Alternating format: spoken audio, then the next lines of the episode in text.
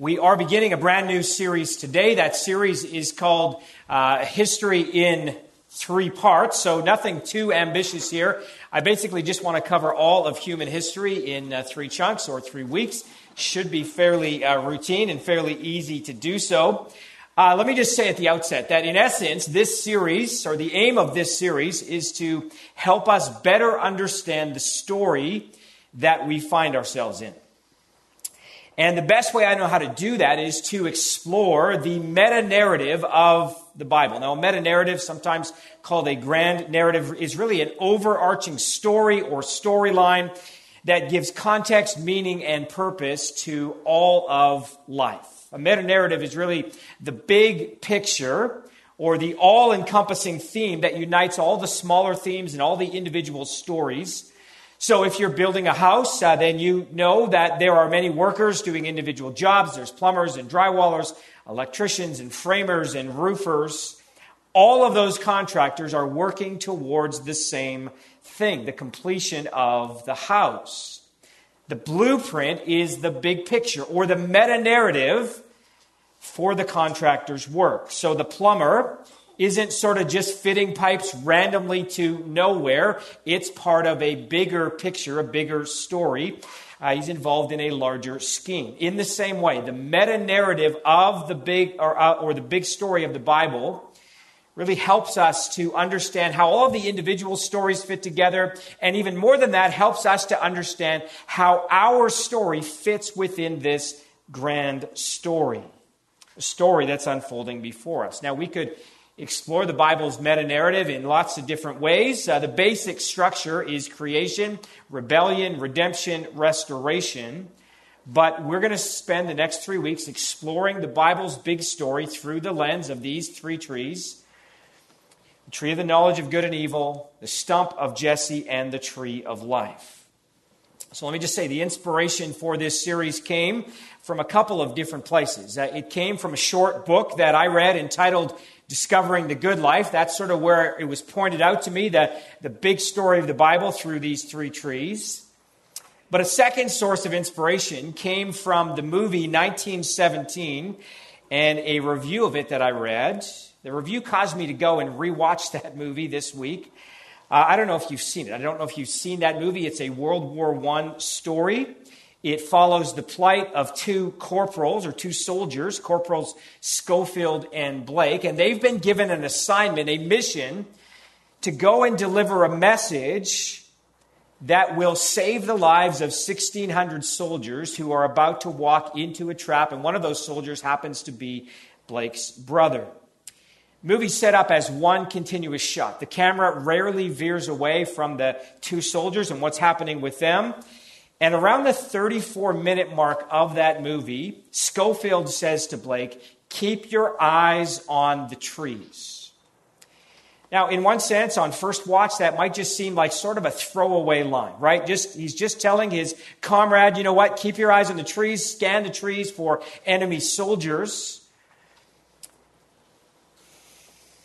But Sam Mendes, the writer and director of the movie, has a habit of sort of slipping in important lines when you least expect it. And when you watch it a second time, or when you watch it more carefully, you see that the movie is actually dominated by trees. So the movie opens with a single shot of a lush tree. It's in the distance. It's a little bit fuzzy, but it seems more than just a staging shot. And then a few seconds later, Schofield is seated, rested against a tree. At the very least, those trees seem to symbolize rest and peace. And then as Schofield and Blake carry out their mission, they make their way through a war-torn landscape. They often pass by splintered trees. And those trees might symbolize the beauty of this world that is so often wrecked or destroyed by human conflict.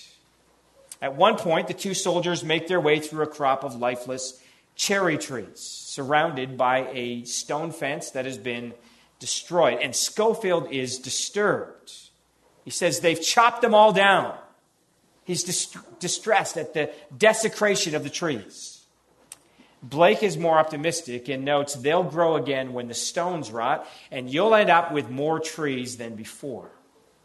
Now, I don't know the worldview of Sam Mendes, But there is a hint of resurrection here. And that actually comes into play later in the movie. Schofield is later caught in a sort of one-sided firefight. His only way to escape is to jump off a bridge into a rushing river. That river carries him down a waterfall. He barely survives. And he's clinging to a log, and he almost drowns out of sheer exhaustion. But as he's lying there, beginning to slip under the water, some cherry blossoms begin to fall on him and kind of arouse and awaken him. Now, I don't want to spoil it for you if you haven't seen it, but Corporal Blake dies. Schofield is eventually successful in his mission, and the movie ends exactly the way it began, with Schofield resting against a tree. So in one sense, all of the action in the movie takes place between those two trees. So keep your eyes on the trees indeed. Now, I realize that's a long introduction, longer than maybe you're used to. I know that you don't typically come here for my movie reviews or anything like that.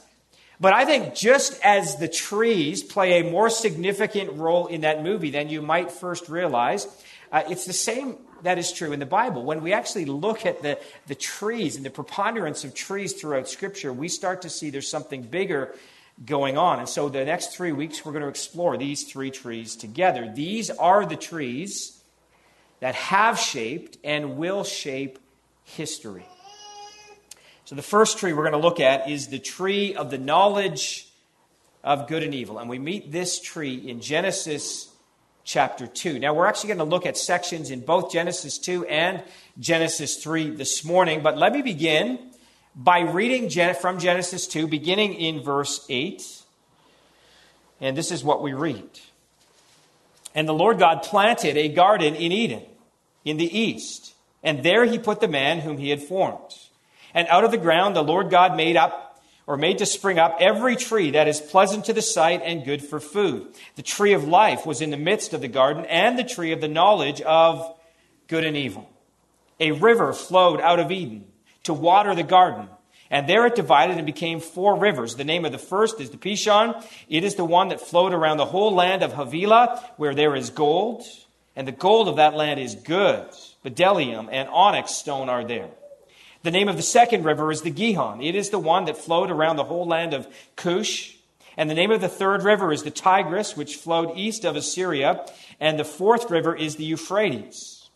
The Lord God took the man and put him in the garden of Eden to work it and to keep it. And the Lord God commanded the man, saying, "You may surely eat of every tree of the garden, but of the tree of the knowledge of good and evil you shall not eat, for in the day that you eat of it, you shall surely die." So this is part of the creation account. If you have questions about creation, we've tried to answer those elsewhere this morning. I just want to focus our attention on three things. And the first thing we should take note of is the abundance of God's provision. Now, I think it's important to start here, and this is where the Bible begins. The Bible begins with a revelation of God as our benevolent creator. Now, we're sort of parachuting into Genesis chapter 2, but there are two creation accounts that open the book of Genesis, our origin story. Genesis 1 gives us the view from 30,000 feet. It walks us through 6 days of creation and concludes each of those days of creation with the words, "And God saw that it was good," until it comes to the end of the sixth day, where the "and it was good" formula is replaced with "and it was very good." So Genesis 1:31 says, "And God saw everything that he had made, and behold, it was very good." So the world God made was good. It was very good, and he gifts that world to humanity.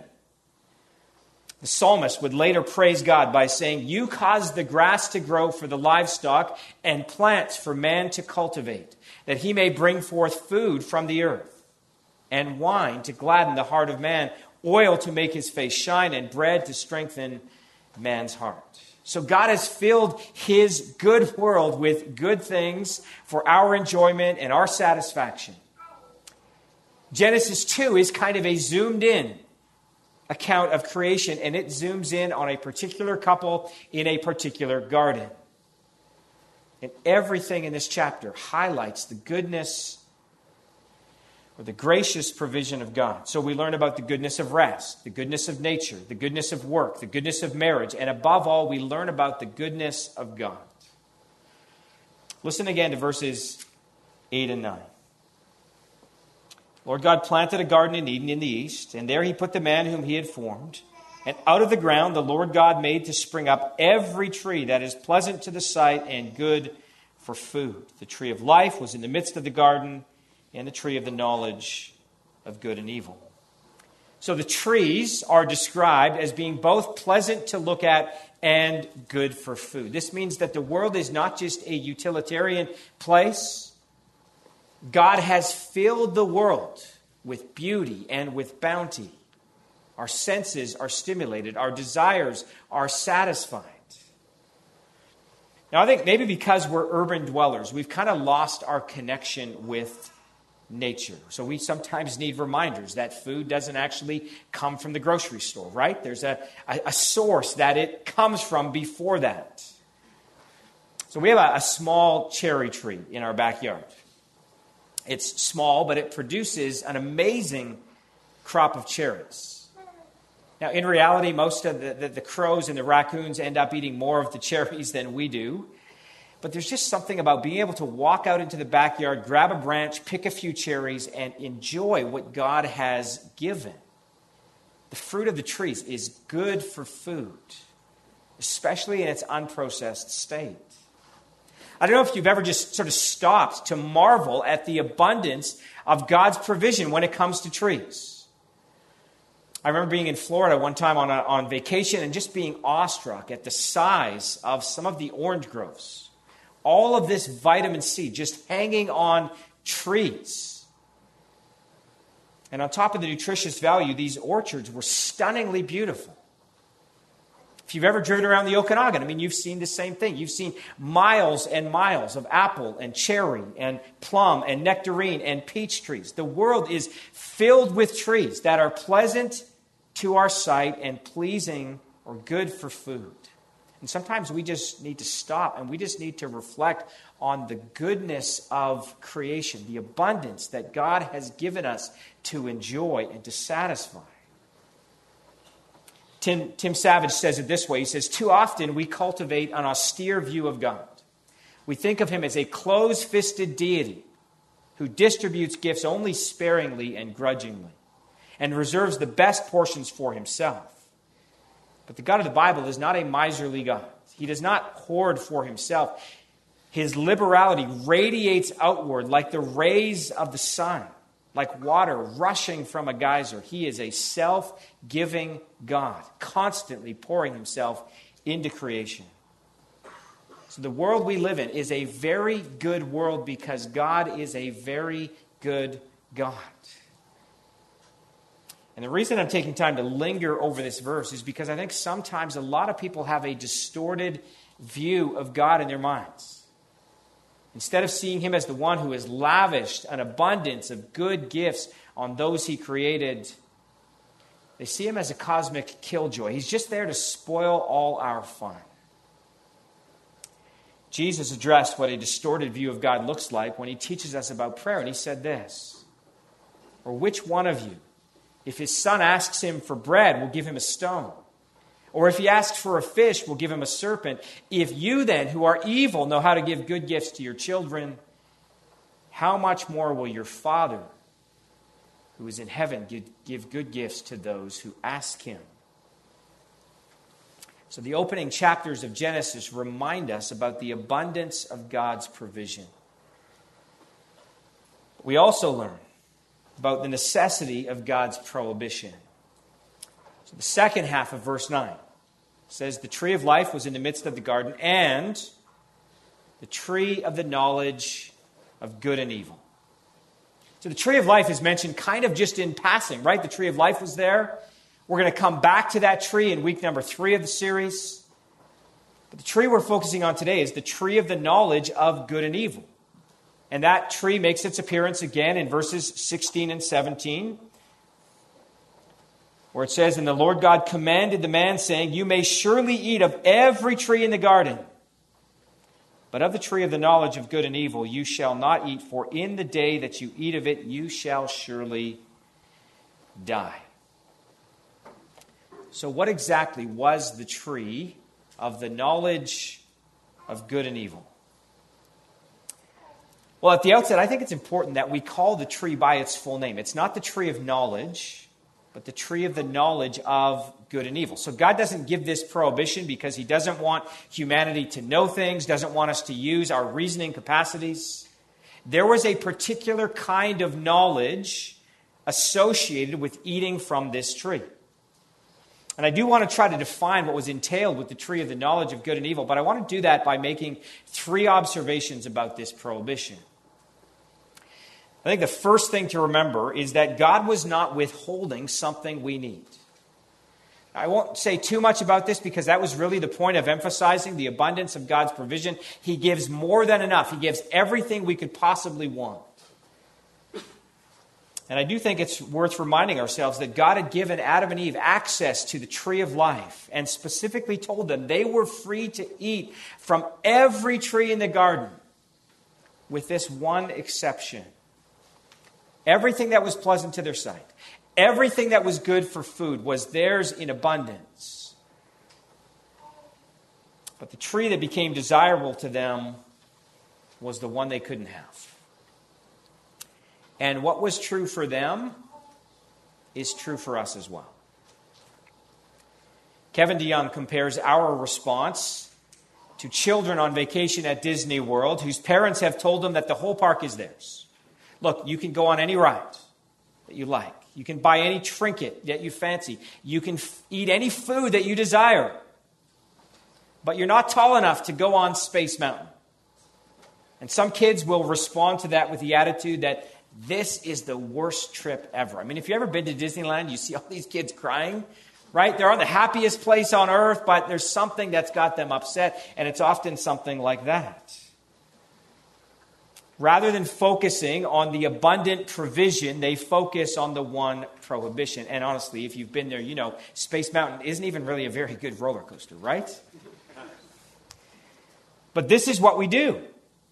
Instead of focusing on God's provision, we focus on the prohibition. You hear it in attitudes like, well, why do I have sexual desires? I can't act on. We look at the abundant provision God has given and we respond with, but I want that. God is not withholding something we need. Adam and Eve lived in a paradise with everything provided for life and for satisfaction, but they were persuaded to desire something else. Second thing to remember about this prohibition is that God's commands are for our good. So God gives a clear reason for this prohibition. In verse 17 we read, "But of the tree of the knowledge of good and evil you shall not eat, for in the day you eat of it you shall surely die." Now, that seems like a pretty good reason. God doesn't give us commands to ruin our lives, but to prevent us from ruining our lives. Let me just say that again. God doesn't give us commands to ruin our lives, but to prevent us from ruining our lives. His prohibitions are for our good. So if you were working on a construction crew and you're building a skyscraper and your boss said to you, "Don't jump off that ledge." There's a reason for that prohibition, right? Would you think that he's trying to ruin your life? I mean, what would you say to that? I can't believe this guy. Who does he think he is, telling me what I can and cannot do? In the day you jump, you will die. What does he know? And so you jump from the 27th floor. And for the first few floors, it feels exhilarating. Right, you're going so fast. And as you pass by the 12th floor, you're still thinking, wow, this feels great. I don't see what the problem is. But when you hit the ground, it'll be too late to recognize the wisdom in your boss's prohibition, his words that this was for your good, for your protection. And the reason God gave this prohibition against eating from the tree of the knowledge of good and evil was for their good and for our good. Now, we'll see in a few minutes that all of the misery that was brought about by their decision to reject his prohibition. But we need to start with the understanding that God gives us commands for our good. When the Israelites were on the verge of entering into the promised land, God gave them these commands through Moses. He said, "See, I have set before you today life and good, death and evil. If you obey the commandments of the Lord your God that I command you today, by loving the Lord your God, by walking in his ways, and by keeping his commandments and his statutes and his rules, then you shall live and multiply. And the Lord your God will bless you in the land that you're entering to take possession of it. But if your heart turns away, and if you will not hear, but are drawn away to worship other gods and serve them, I declare to you today that you shall surely perish.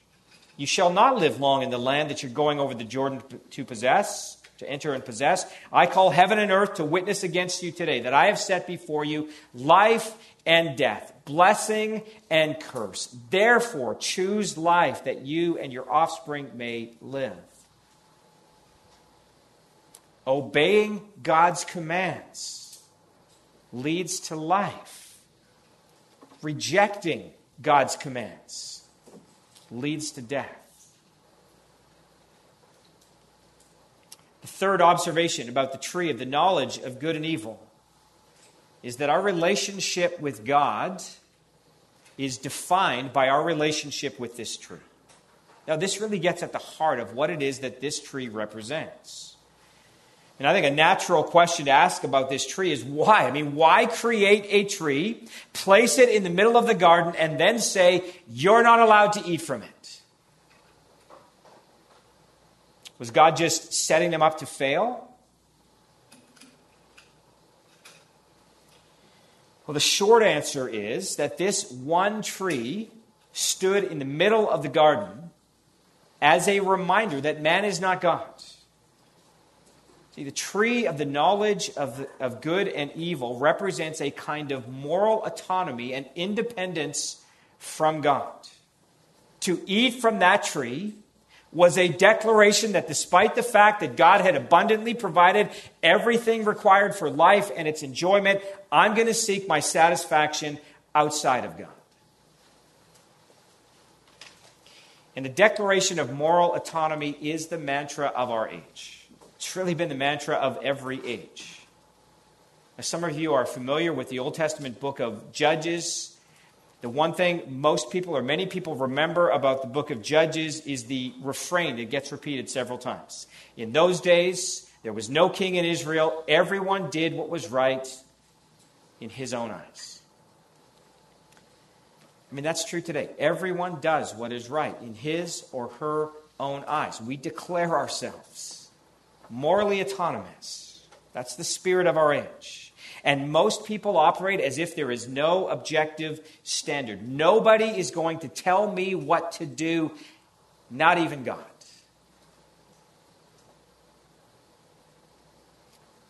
I'll decide for myself. Now, I said that our relationship with God is defined by our relationship with this tree. What do I mean by that? What I mean is that we either submit ourselves to God's authority, or we declare our own moral autonomy and independence from it. It's an either-or proposition. We either choose to find life in God's abundant provision for us, we operate within his boundaries, or we live in rebellion against that. So where are you at? What is your relationship with this tree? Have you submitted your will to God, or have you declared your independence from him? Now, that decision, as we see it unfold here, it's not an inconsequential decision. And this takes us to the third thing we discover about this tree. So we learn about the abundance of God's provision, we learn about the necessity of God's prohibition, and we learn about the effects of our rebellion. And this moves us into chapter 3. I'm going to read a good chunk of that in total this morning, and just make some comments about it. And then what I want to do is quickly highlight what changed with the eating of this tree. But let me begin by reading verses 1 to 7. Now the serpent was more crafty than any other beast of the field that the Lord God had made. He said to the woman, "Did God actually say you shall not eat of any tree in the garden?" So he makes God's requirements far more strict than they were. And the woman said to the serpent, "We may eat of the fruit of the trees in the garden, but God said you shall not eat of the fruit of the tree that's in the midst of the garden, neither shall you touch it, lest you die." So she focuses on the prohibition more than the provision. But the serpent said to the woman, "You will not surely die. God knows that when you eat of it, your eyes will be open. You will be like God, knowing good and evil." So when the woman saw that the tree was good for food and that it was a delight to the eyes and that the tree was to be desired to make one wise, she took of its fruit and ate, and she gave some to her husband who was with her, and he ate. And the eyes of both were opened, and they knew that they were naked. And they sewed fig leaves together and made themselves loincloths. So when they ate from the fruit of this tree, they got what they wanted. Their eyes were opened. But they also got far more than what they bargained for. In some ways, partaking of the fruit probably seemed like a small decision, but it had massive consequences. And this, in fact, is how sin works. Reminded of a story I stumbled across some time ago about a man named Antoine Yates. Antoine Yates lived in an apartment in Harlem, New York. Sometime in the year 2000, he decided he needed a pet, but not just any pet. He smuggled a baby Siberian tiger into his apartment. Now, it wasn't much bigger than a cat when he got it. The landlord and the other apartment residents had no idea. Antoine Yates knew the tiger wasn't supposed to be there. He knew he was breaking the rules. But when you want something, you want it. And like a good pet owner, Antoine Yates began to feed his pet tiger. And like a good pet, the tiger began to grow. A lot. He would later say in his testimony before a court, "As this tiger began to grow, I knew I should get rid of it, but I had a true affection for it. It had a hold on me, and I couldn't bring myself to part with it." Eventually, he found that he was spending more money on food for his tiger than for himself. It grew to almost 500 pounds. And one day, while he was feeding it raw meat, it turned on him and mauled him severely. He barely escaped the apartment with his life. He ended up in the ER and intensive care. The ER doctors realized the wounds could not be caused by a regular house pet. They sent the police over to Antoine's apartment to investigate. They were shocked to find a 450-pound tiger in the apartment. It took several tranquilizer shots to subdue the animal. It took 8 men to carry it out. And this is how sin works in us. It begins with seemingly small decisions. So we dabble in pornography. We experiment with drugs. We engage in a little harmless flirtation. We sample a bit of forbidden fruit.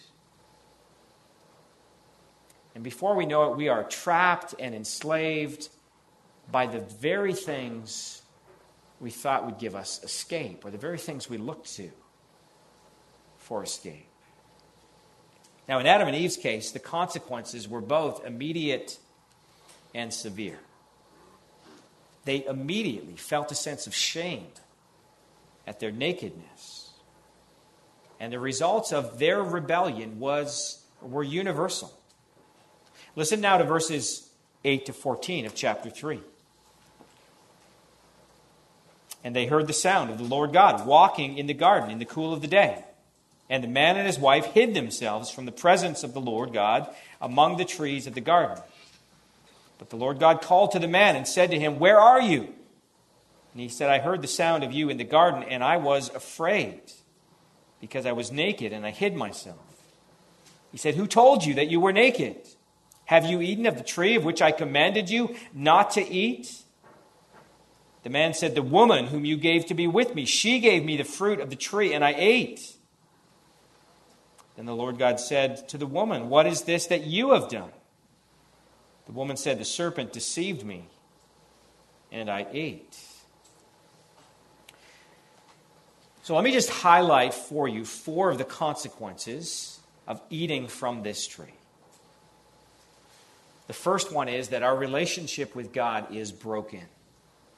So God comes to the visit. It seems to be that this was the case, that this was the habit. They had such fellowship with God that he would visit with them in the garden.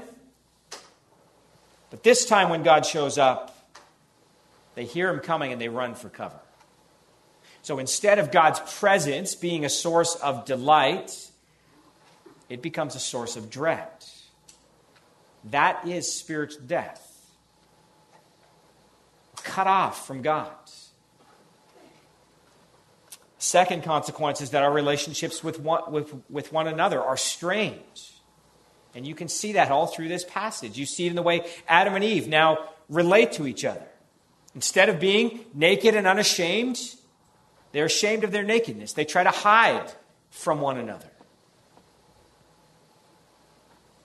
Then Adam uses Eve as the excuse for why he ate the forbidden fruit. The woman you put here, she gave it to me.